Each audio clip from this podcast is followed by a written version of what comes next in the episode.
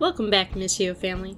Today, you'll hear Pastor Josh talk about how the fruit of the Spirit is evident in the life of a believer, not because they try harder to exhibit the fruit, but because they walk in the Spirit.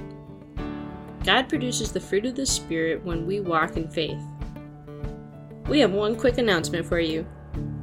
On March 26th, we're going to have a Baptism Sunday. If you have any interest, please reach out to Josh for more info. Also, if you have any questions about Missio, you'd like to join a missional community, or you have any prayer requests, please contact us at missio.life. Well, hey, good morning. Is everybody just feeling super blessed by all the snow we're having?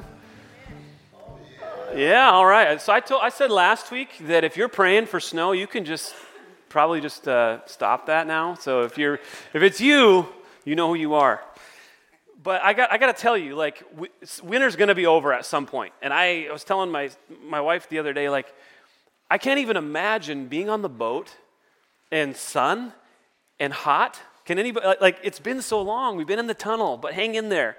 Maybe some of you just need a little encouragement today. It's coming and winter will be over soon. But thanks for being here today. I know the weather's not great. We've had some folks that couldn't be here today. And just a reminder that our sermons are online. If you go to Spotify, Apple Music, eh, maybe some other platforms that are, I don't know, Austin does all that for me. Go to, the, go to the website and you can find the sermon links there. So it'll tell you all the platforms. So if you're, if you're not able to join us and you want to continue on with our message series, you can always listen that way.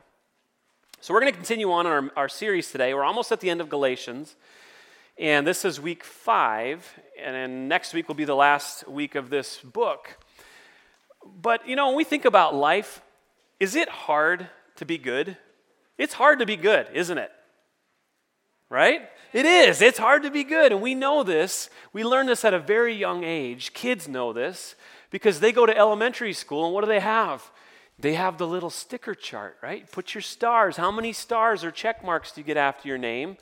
Kids know this because they need rewards for being good. You know, they walk down the hall, they do a good deed, and maybe a teacher or administrator will give them a little gift or some kind of a little recognition. And if you're really good, then you become student of the month, right? And then you get something real special. And so kids know this that um, it's hard to be good. And I volunteer over at Myrie Elementary, and I go over there once a week, and I will tell you that it takes about two minutes on the playground to observe bad behavior. Like, it is not hard to find kids acting up. Kids are hitting each other, they're yelling at each other, they're taking the ball, and they're breaking all the rules, they're climbing on the snow hill that they're not supposed to be on. And oh man, I feel sorry for some of those recess monitors because they have a hard job and so I run around out there and play with the kids, but man, that, and, and not picking on Myrie, I think any elementary school, you'll find that. Recess is the place where bad behavior comes out. And the reason that it's easy for us to be bad or kids to be bad, to act, act out, is because it comes natural. It's our sinful nature. The Bible calls it our flesh. So we are born with sin. We don't have to learn how to sin when we're brought into this world. Parents, can I get an amen? Your kids know how to sin? Amen. amen. no arguing with that. Like it's it's natural. We're born with sin into this world thanks to our great, great, great, great, maybe a few more great grandparents, Adam and Eve. They messed up. They blew it. They brought sin into the picture, and sin has been in our world ever since, and it plagues us. And so we're born with this propensity to do the wrong things, to act out, to disobey God. And being good is hard. It's hard. And so we've been in this series in the book of Galatians, and uh, we've been talking a lot about grace, and I hope that maybe you're understanding grace a little bit more. Today we're, we're moving into chapter 5. So if you want to get into Galatians chapter 5, if you have a Bible, you can get there. And today's passage is a little different. It's um, what we like to call the fruit of the Spirit passage.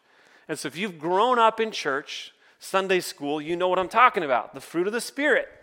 Right? We all these little songs. And if you grew up in Sunday school, you maybe made the little paper mache apples and oranges and bananas, or, or maybe you glued some macaroni to a paper plate and painted it. right? Like the kids get to have all the fun in the kids' ministry. But I would be willing to bet that somebody here probably knows the fruit of the Spirit off the top of their head. Does anyone have that memorized? Say it out loud.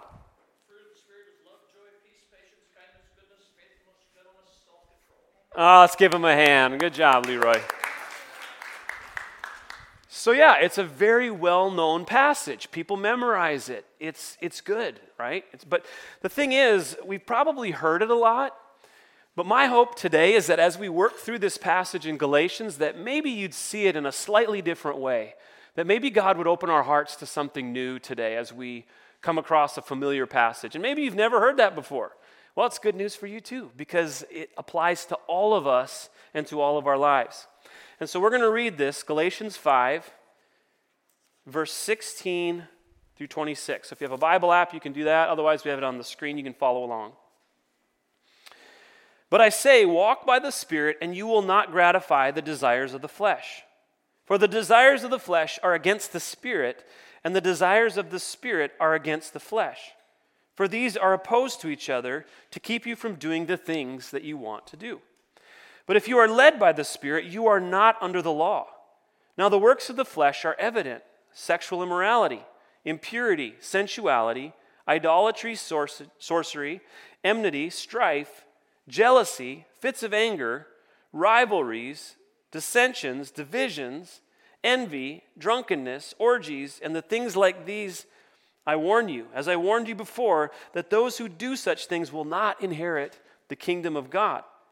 But the fruit of the Spirit is love, joy, peace, patience, kindness, goodness, faithfulness, gentleness, self control. Against such things there is no law.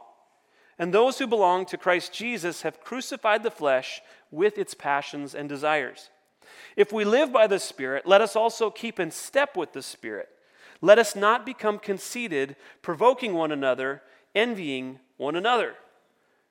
All right, so if we want to be good, there's a simple solution for that walk by the Spirit. Paul says the walking by the Spirit is the solution. Easy peasy, right? We just walk by the Spirit and everything's fixed, everything's good. Well, we know that's not true, that it's hard to walk by the Spirit sometimes because we get in the way. We get in the way of what God wants to do through us. Verse 17 says that our flesh, remember that old part of us, the sinful nature, that it opposes the spirit, and the, and the flesh and the spirit oppose each other. And they lead to very different places, by the way. If we live in the flesh, that leads to pain and suffering and ultimately death. Like it, it's bad for us. The flesh is bad for us. The spirit takes us down a different path.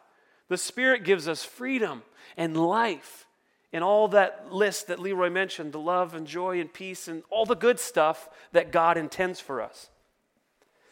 So let's talk about the Spirit for just a minute. Before we can talk about walking in the Spirit, we have to understand what is the Holy Spirit doing and, and how, do, how does He get there?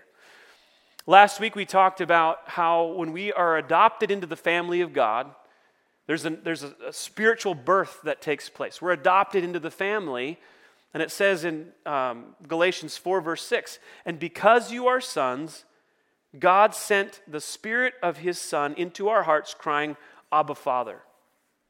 So when a person comes to faith in Jesus, we put our faith and our trust in Him and His finished work on the cross, we become part of the family.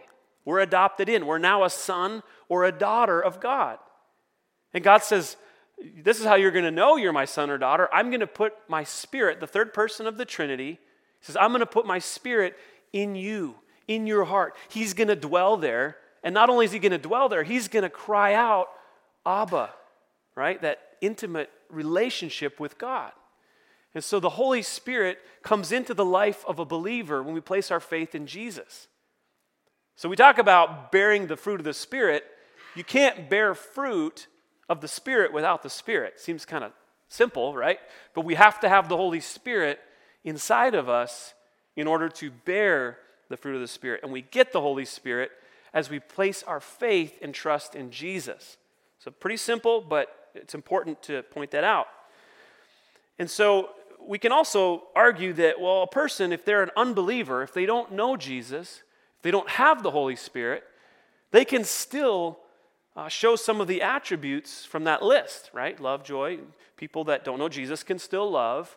People that don't know Jesus can still have some joy. And the reason for this is because every human being was created in God's image.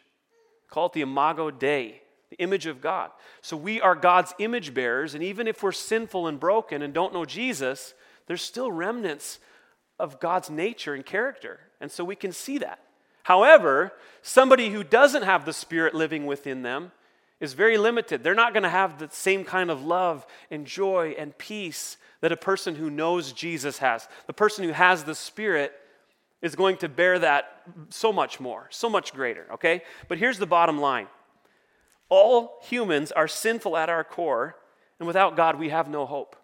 So we need help because left to our own, we can't manage our junk. We can't manage our stuff. Our propensity is to go to the list that we talked about, like the, the ugly stuff, the naughty stuff. That's where we want to go because our flesh takes us there. And we long for God to come and fill our heart and to help us. Blaise Pascal said, he called it, you've probably heard this, the God shaped vacuum. We have a God shaped hole in our heart. And we long for something. We don't even know what it is sometimes. It's like, oh, it's you, God. I, I need you to come into my heart and fill me up and, and heal my broken heart and walk with me through this life. Otherwise, we try to fill that, that spot in our heart with all the wrong things. We, we try to put relationships in there and other people and possessions and money and, you know, whatever. Pick something and we try to jam it into that God shaped hole in our heart. And it doesn't help because our flesh just keeps taking us back to sin and to death. The Apostle Paul knew the struggle between the spirit and the flesh. And he wrote about it in Romans 7. He said, I know that nothing good lives in me, that is, in my sinful nature. I want to do what is right, but I can't. I want to do what is good, but I don't. I want to do I want to do what is wrong. I don't want to do what is wrong, but I do it anyway. So Paul knew this struggle, right, of, of the flesh pulling back into the wrong kinds of behaviors. And so, this idea of walking in the Spirit is really about living uh, in obedience to Jesus, but it's not about just trying harder. It's about letting the Spirit flow through us and work through us. Paul says if we walk by the Spirit, we will not fulfill the desires of the flesh. So when we allow the Spirit to flow through us, when we walk through the Spirit, then we won't fulfill the desires of the flesh. Pretty simple. I came across this in one of my commentaries. I wanted to share it. Um, a guy named Max Anders, he says this. In summary, Paul tells us that victory over sin is not the result of living under the law. Instead, it is the result of actively yielding to the Spirit. Therefore, both the first step of salvation and its ongoing steps, sanctification, growth in holiness, are brought about within us by God's Spirit working through faith. To be saved, we must have faith in Christ. To walk in God's ways, we must have faith in the Holy Spirit, for He empowers us to walk in obedience. So, Paul, in this passage, he says there's two lists, right? The first list, the naughty list, is the works of the flesh, right? And then the second list is the fruit of the Spirit. And so the first list Paul really breaks these down into four categories, and he gives us a whole grocery list of things, right? And this isn't every sin under the sun, but it's a pretty good start. And so the first category is sex. He says sexual immorality, impurity, sensuality.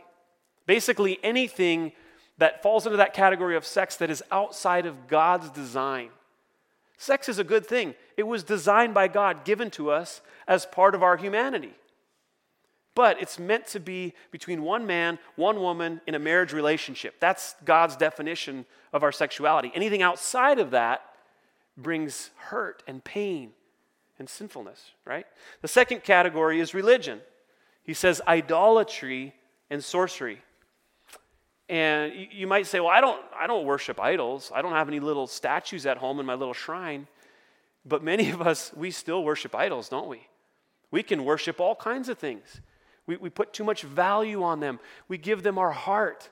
That's what worship is. We give our heart to something else other than God. We're, we're worshiping idols. We're all guilty of this. Sorcery is anything contacting, you know, reaching out to spirits. It might be like tarot cards or Ouija boards or you know, psychic or whatever. All of that kind of stuff. Reaching out to the spiritual realm outside of God falls into that category of sorcery. Again, works of the flesh. Third category is relationships. Paul says enmity, strife, jealousy, fits of anger, rivalries, dissensions, divisions, envy. There's a lot of stuff.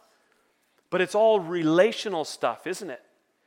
It's that category of uh, having problems with other people, drama. Anyone have any drama in their relationships? It's not good. These are sinful behaviors that destroy relationships between people. Paul says these are the works of the flesh. And then the fourth, I'm calling nightlife, drunkenness, orgies, and he says things like these. So, substance abuse, getting drunk, drugs, um, sex, like medicating, medicating our heart with something that, like this, that always overpromises and under delivers. Those types of things won't make us happy, but we medicate our problems with those things, hoping that maybe we'll feel better. All the while, God's saying, I'm right here. You need me. You need the Spirit to come into your heart in order to be made whole. So Paul says that those who live this way will not inherit the kingdom of God. Now you can read that and you can say, wow, well, then I guess I better not do the things on that list or I'm not going to inherit the kingdom of God. And this doesn't mean that if a person sins, that they lose their salvation or that they uh, are being cast out of the kingdom. What Paul's doing here is he's, he's giving a, a picture. He's saying these types of, of lifestyle behaviors, that's not life in the spirit. That's, that's a person who doesn't know Jesus. However, the, the person who does know Jesus has the fruit of the Spirit. It's kind of a contrasting picture. R.A. Cole says Paul's whole point is that they which do such things thereby show themselves to be without the transforming gift of faith. So, again, we're not trying to make this a do to be, like you, you have to do these things to be in the kingdom, or you don't do these things to be in the kingdom. This is an illustration to say this isn't life in the spirit. This isn't what it looks like. The, the flesh is in war to the spirit, all right? Because we still struggle with sin. Anybody in here sinless? Don't see many hands going up. We all still struggle with sin, don't we? It's part of our human condition. We have the sinful nature.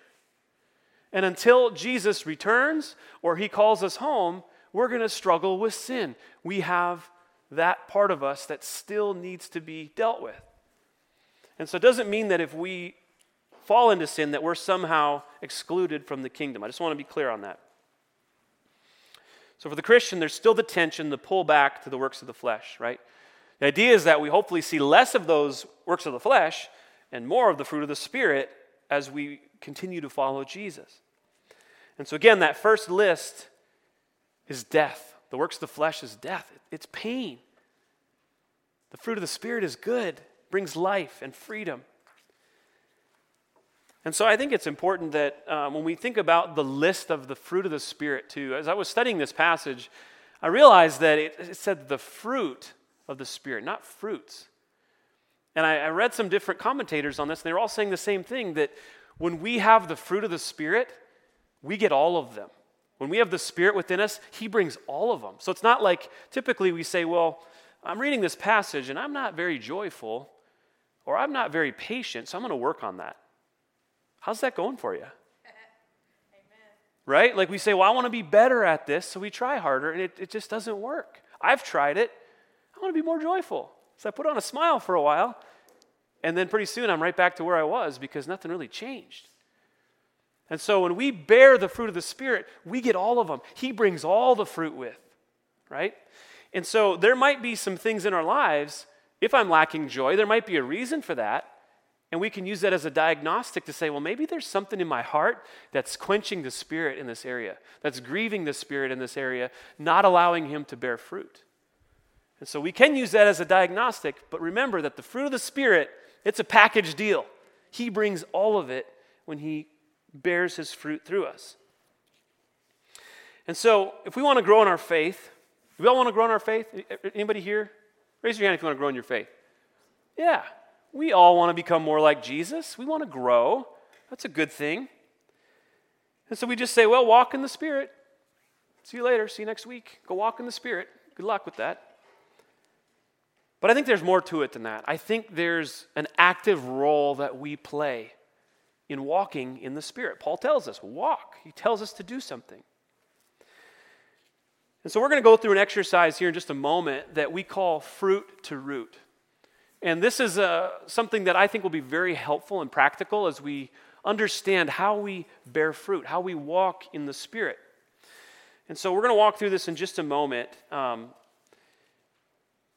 and we got this from a book called Gospel Fluency by Jeff Vanderstelt. So this isn't our idea, but some of you have gone through the circle exercise.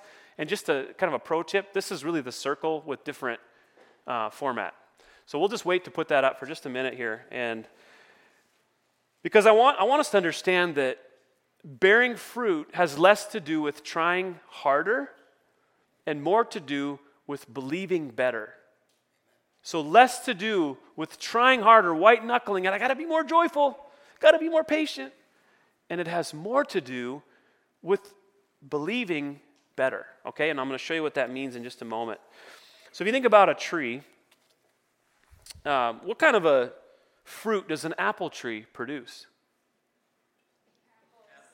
Apples. Man, you guys are sharp. what kind of tree or what kind of fruit does an orange tree produce? And if you were to ask that tree, is it hard to bear fruit? What would the tree say? We don't know. Trees can't talk. that was my cringy dad joke, okay? My son told me that. It was, it was cringy. I had to share it anyway.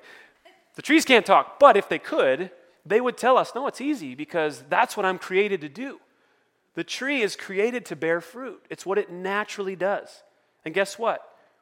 As followers of Jesus, as adopted sons and daughters, it is our natural response to bear the fruit of God, to reflect His image. Right? And so the Spirit naturally wants to bear fruit. It's not about us trying harder to be better, it's about realizing who we are, who God is, who are we as a result, and then walking in that. That's what it's about. Okay, and so um, we're going to put that infographic up on the screen, would you? And we're going to talk about this process. And so I don't know how, you guys, I think, have some papers. Maybe it's easier to follow that if you can't read this. It's a little blurry. But the idea is the tree on the left is basically our unbelief. It's our, our, our, works of the flesh. And so, if we have desire for control, fear, anxiety, worry, those are sinful behaviors, right? Or, or coming from a sinful place. And we need to realign that back to what's true what God says is true. So you see the arrow on the left hand side, confession of sin. So we move from the fruit, the thing that's in our life that maybe isn't pleasing to God, and we move down the tree trunk, and then we move over to the tree on the right and we go back up. All right, so we're going to walk through this. First one, let's, let's say desire for control. We, have, we probably have some controllers in here. I know some of you. I'm a, I like to be in control, so this is me too. Desire for control. So the first question is Who am I? I am not in control, but I believe I need to be. Then you move down. What has God done? I believe He has stopped loving me. I believe He has lost control of what's going on with our children and He's abandoned me. Again, this is false thinking, false beliefs. And then we ask the third question Who is God? Well, He's unloving, He's impotent, no power, He's absent. We start to believe that when we want to be in control. And so we repent. You see the arrow on the bottom, the repentance. Remember, repentance isn't just feeling bad about sin, it's about correcting false beliefs. It's about turning and following what's true, what God says is true. So we move over to the other tree and we come up from the bottom. Who is God? This is our confession of faith, by the way. Who is God? He is love. He is powerful and in control. He is present. What has God done? How do we know that to be true? Well, Jesus died for me. He rose again from the dead, and I have the Spirit of God living in me. And then you move up and one more. Who am I? I am loved. I'm not alone. I'm more than a conqueror through Him. And when we confess that faith and we realign our thinking and our beliefs, then we see the fruit peace, joy, love. So, a desire for control, goes through that cycle. And on the other side, I would say it's surrender, it's peace, right? We don't have to be all like wound up about things and we can trust God. And so you see how that works. And, and I want to, we're going to do a live example of this. I have a guinea pig. Michael, would you come on up here? Michael's my go to guy for anything that is a little bit risky. Michael's awesome. So we're, so we're going to do this little exercise with Michael with a real life example because I want this to be practical. I don't want to just talk about the fruit of the Spirit and say, well, just go do better and good luck. But to give you a tool, uh, you know, an, an exercise that you can take with. And by the way, uh, I hope you take those papers with and use them. And maybe there's something in your own life you can go through. So, Michael, you ready?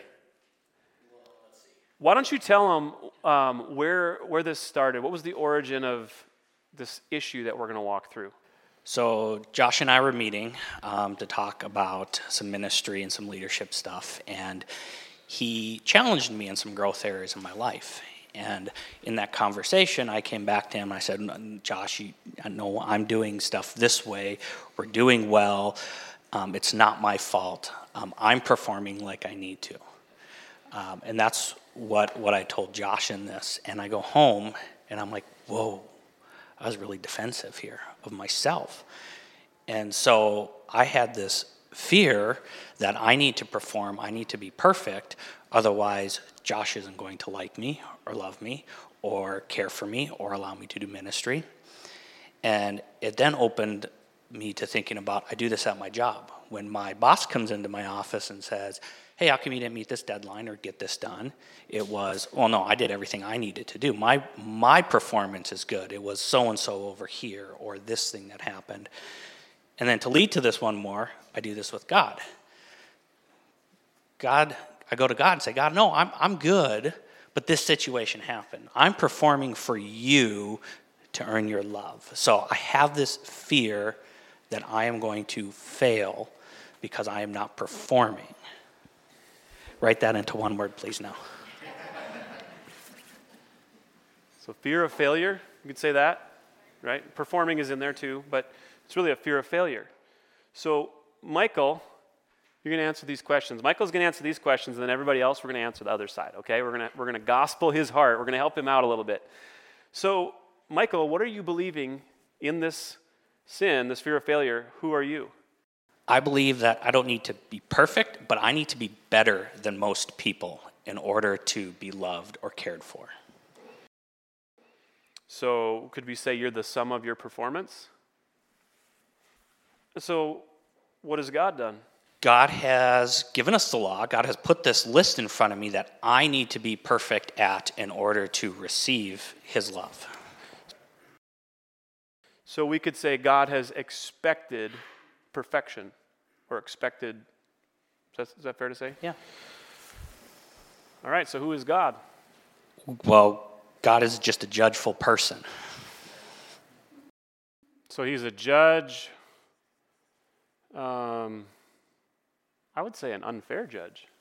Is that, or maybe he's uh, expecting. He's unloving, Unloving. because if I'm not perfect, how am I going to get love from him? How am I going to get to be blessed from him? Okay, cool. So Michael is down in this repentance mode. He's recognized that this isn't right, right? That this, this thinking is off. So again, you might feel bad about it, but repentance is more than just feeling bad. Repentance is saying, no, that's wrong. I need to turn and correct my false beliefs. And we need to come over here to the other side. Give myself a little more room here. And we're going to move back up the tree and we're going to say, Who is God? So this is where we apply truth to Michael's situation. Can I add something before Yeah. we go here? Because we did talk a little bit about this. We're having you participate because, and I've, I've gone through this. When I go through this, I'm connected over here. And I don't always see where Josh is going to be asking you questions. And this is why we encourage you to do this with other people because I- it's hard for me to get over here to see this without somebody also helping me and pointing me to that. Yeah, yeah, it's meant to meant to be. You know, we benefit from each other, right? When we speak truth. Okay, so the first one, who is God?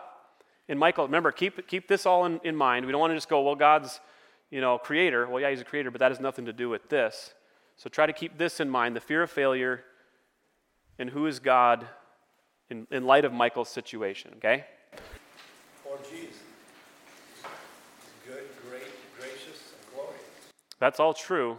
That's a lot. Let's just drill it down to one thing. Who is God? Is this who God is? Is he a judge, an unloving judge? So who is God? Gracious. Okay, we got a lot of them now. Um, what do you say? loving. loving. I'm going to say loving and gracious. How about that?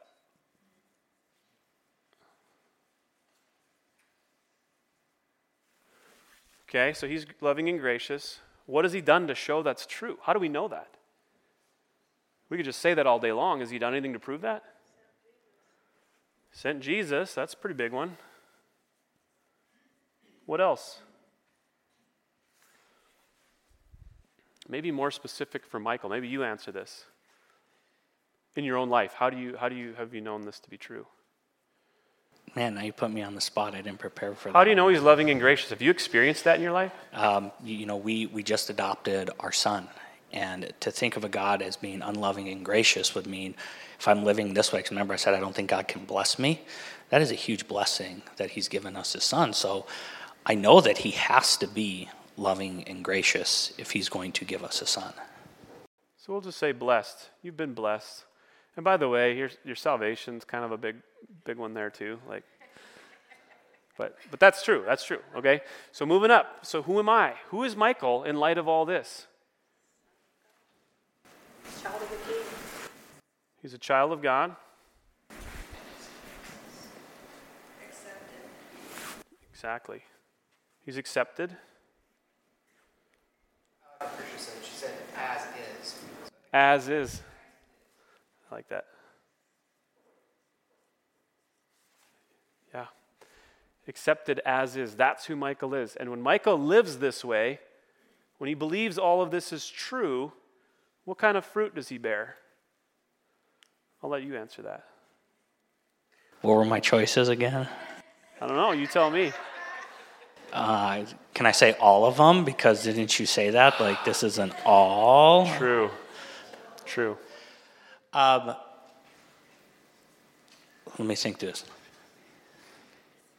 I would say peace is probably the biggest one because I am not at peace when I feel like I have to perform. Um, so to to be at peace to say I don't have to perform to do anything to get this. Yeah. Any other thoughts? Any other fruit that you think that produces living with all of this? What kind of tree are you?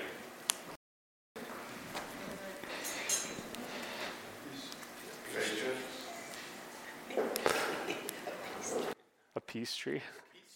Peach tree. Oh, okay. Settle down and just go, hey, God is in control. I, I can trust. Well, you're free to just bear the fruit, right? Yeah, we're not trying. It's, it's going to come naturally.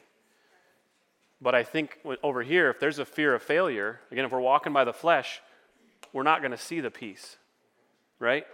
But when we go through this process, then the peace shows up because the Spirit brings it. So thanks, Michael. Let's give him a hand. What a brave guy. And so I think it's important as we wrap this up to remember that grace is the underpinning of all of this, right? Paul talked a lot about grace, and it's not about legalism or law. But in order to grow and to walk in the Spirit, there's a part for us to play. There's something for us to do. And so we, we have tools like this to identify how do I how do I trust God more? How do I reflect Jesus more and grow in my discipleship? And I also think it's important to remember that we can get very like harsh and judgy with people if we're not careful. If we don't have a culture of grace, then we can get really hard on people with this. And we're like, oh, you shouldn't do that. And, and then it becomes very legalistic again if we're not careful. And so, my heart for this church and for this group of people is that we live in a culture of grace. I need grace. I hope you'll show me grace when I mess up, because I will, and I do. And I want to show you grace, and I hope you show each other grace, because we all need it. And that's what life is like in the family. That's God's design for the family. The last couple verses of our text said, If we live by the Spirit, let us also keep in step with the Spirit. Let us not become conceited, provoking one another, or envying one another. So walk in grace. Believe what's true about God and about yourself as a result. And that's how we walk in the Spirit. That's how we put to death the deeds of the flesh. Because when we're walking in the Spirit, we don't want the flesh, we don't want that list. And God is able to bear His fruit through us. And that is good news. Amen? Let's pray together. Father, thank you so much for Jesus. Thank you for sending Him to this world for us. And Lord, every time we are reminded of our place in your family, that we are your sons and your daughters, it is so humbling. We don't deserve it. We don't deserve to be forgiven. We don't deserve grace. But you shower it on us over and over. And for eternity, we'll be living in your grace. And so, Lord, we worship as a response to who you are and what you've done for us. We sing songs of praise, but God, may it not stop here. May it continue throughout the week. May we live with a sense of awe and wonder of who you are and what you've done for us. And may we be eager to tell the world around us how awesome it is to know you, how awesome it is to have a relationship with you. And God, I pray for anyone in this room who doesn't know you as their Savior, that maybe today is the day of salvation for them. And they can realize that it's a free gift We just receive it. So we can stop trying so hard. We can stop beating ourselves up. We can rest in who you say we are. Deeply loved and forgiven by you. Lord, thank you for this day. Thank you for this group of people. And we now worship you as our response. Amen. Would you stand? Josh left us with a few takeaways from this service. Walk by the Spirit. All humans are sinful at their core, and without God, have no hope. If we walk by the Spirit, we will not fulfill the desires of the flesh. Two list We have the works of the flesh and the fruit of the Spirit. The works of the flesh are categorized in four groups sex, religion, relationships, and nightlife. Fruit of the Spirit. The fruit of the Spirit includes love, joy, peace, patience, kindness, goodness, faithfulness, gentleness, and self control. When we walk by the Spirit, we bear all the fruit. They are not split up, but all are evident in the life of a person walking in the Spirit. Fruit to root. Walking in the Spirit has a lot less to do with trying harder and a lot more to do with believing better. You can hear Josh talk through the fruit to root exercise with Michael. Discussion questions. When we desire to have control, we ask these questions Who am I? What has God done? Who is God? But when we repent and recognize what's true and correct of our false beliefs, we ask ourselves these questions Who is God? What has God done? And who am I? Josh asked us to try this at home this week. Think about a behavior in your life that isn't of God, but of the flesh, and go through the fruit to root exercise. Let this exercise expose an area of unbelief in your life and deal with it based on truth. If you'd like to see the visual diagram, please email Pastor Josh at office at missio.life. Thanks again for listening, Missio family. We'll see you again next week.